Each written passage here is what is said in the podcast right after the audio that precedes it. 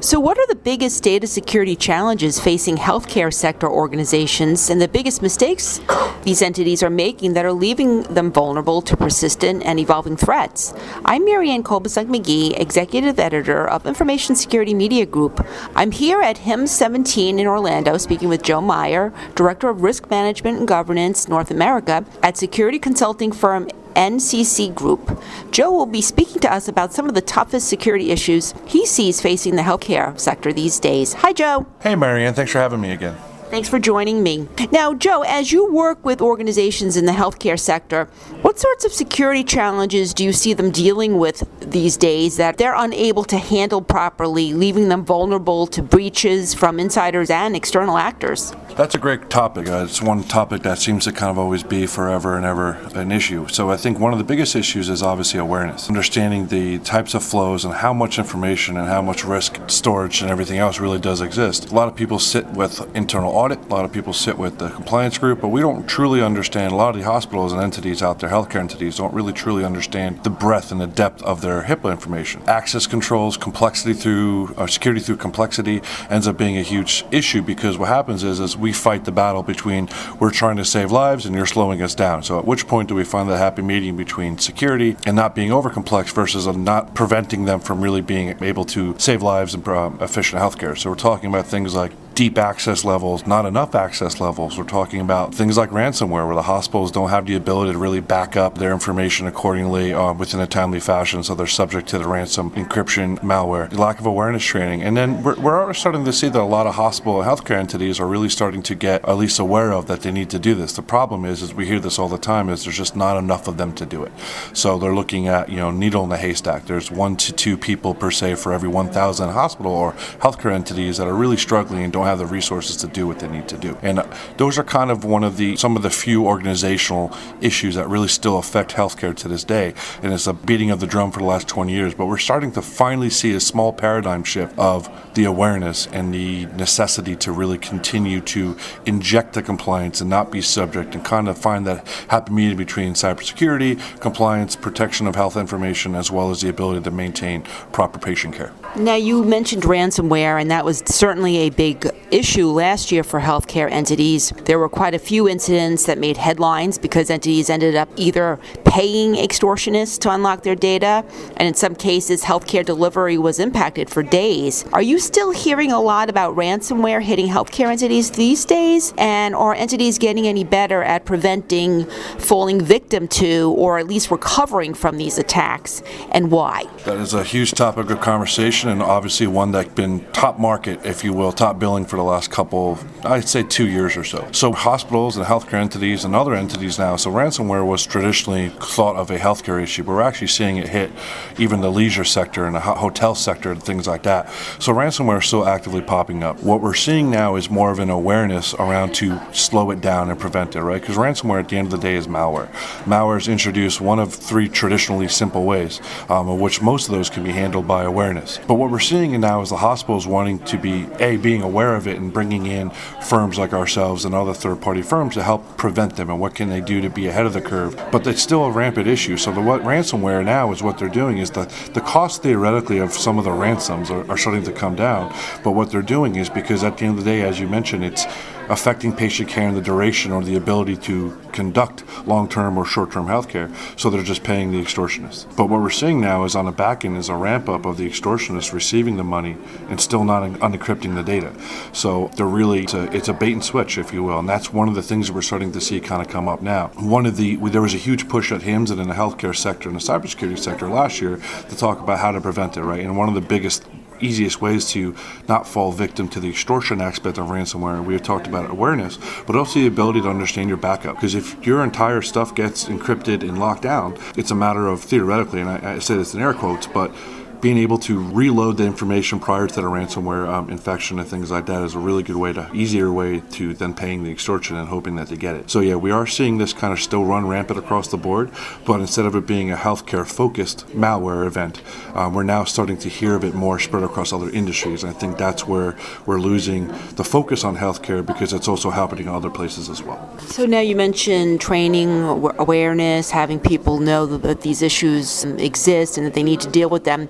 Once they're over that and they know that there's other things that they need to be doing, from a technology point of view, where are some of the mistakes still being made? For instance, you know, what are organizations doing wrong with their ID and access management? This has kind of always been one of the biggest holes in any of the security dikes is uh, the ability to, for a doctor to easily and quickly access information, especially in an emergency situation, emergent care, ICU, trauma, etc. So we uh, we constantly again fight that battle of at which point is too much too too long. So we have a lot of medical devices and a lot of access that's out there, especially in emergency situations, emergency rooms, and, and things where the access to that data is paramount from a from a speed standpoint.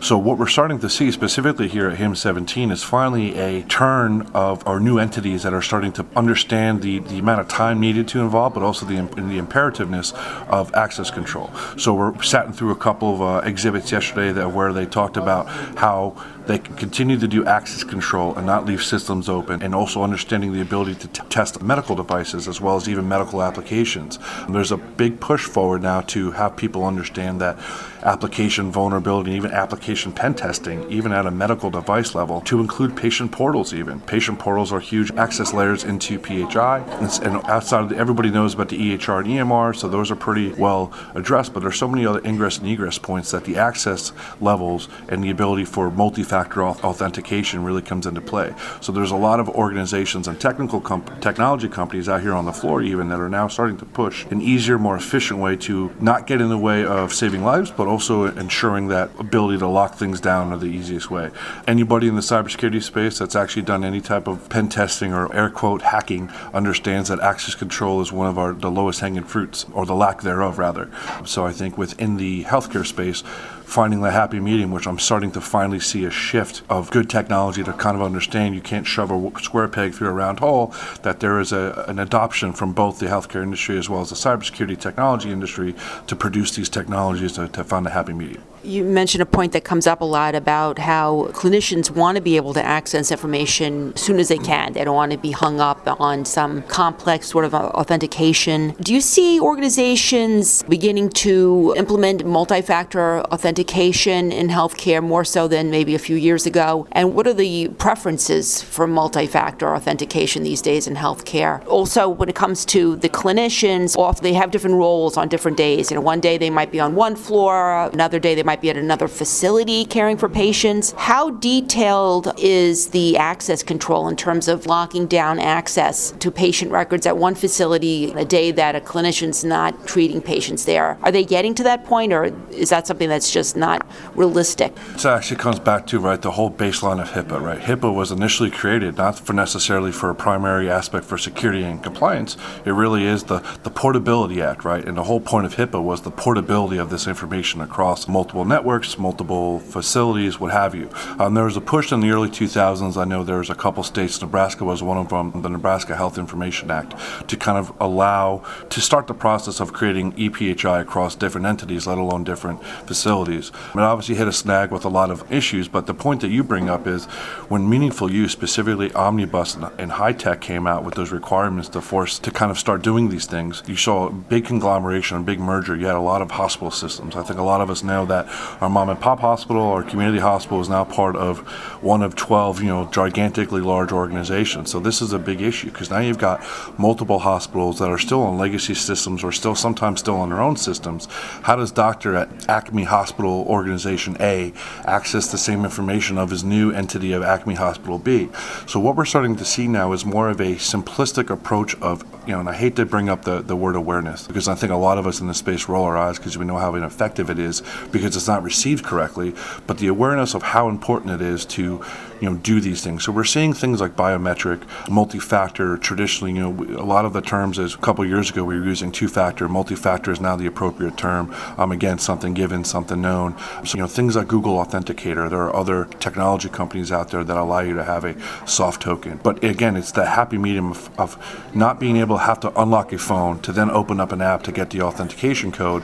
But there are certain things that we can use things like biometric biometrics. We can use things like, I mean, there are some places out there that are actually even doing air quote selfie uh, logins, for example. So finding that quick but yet access a restriction to understand how to access patient A and patient B. Problem is, is that we're also having the same issue of merger. The uh, the new hospital system that merged with the older hospital system. There's not much due diligence on a merger and ac- acquisition standpoint during these acquisitions or these mergers or these combined partnerships. So I think at the at the higher hospital level, to ensure that they're not going to fall victim to things like ransomware or, or HIPAA breaches, we have to understand that you know they need to be a do a better diligence from a technology implementation and overarching partnership because even if we put all the greatest multi-factor authentications and access controls in the world, if they don't drive with the second system that they just acquired with, it becomes a moot point. So we have to better understand the ability and kind of the homogeneousness of the systems and the, and the application. So I think again we're starting to finally turn the corner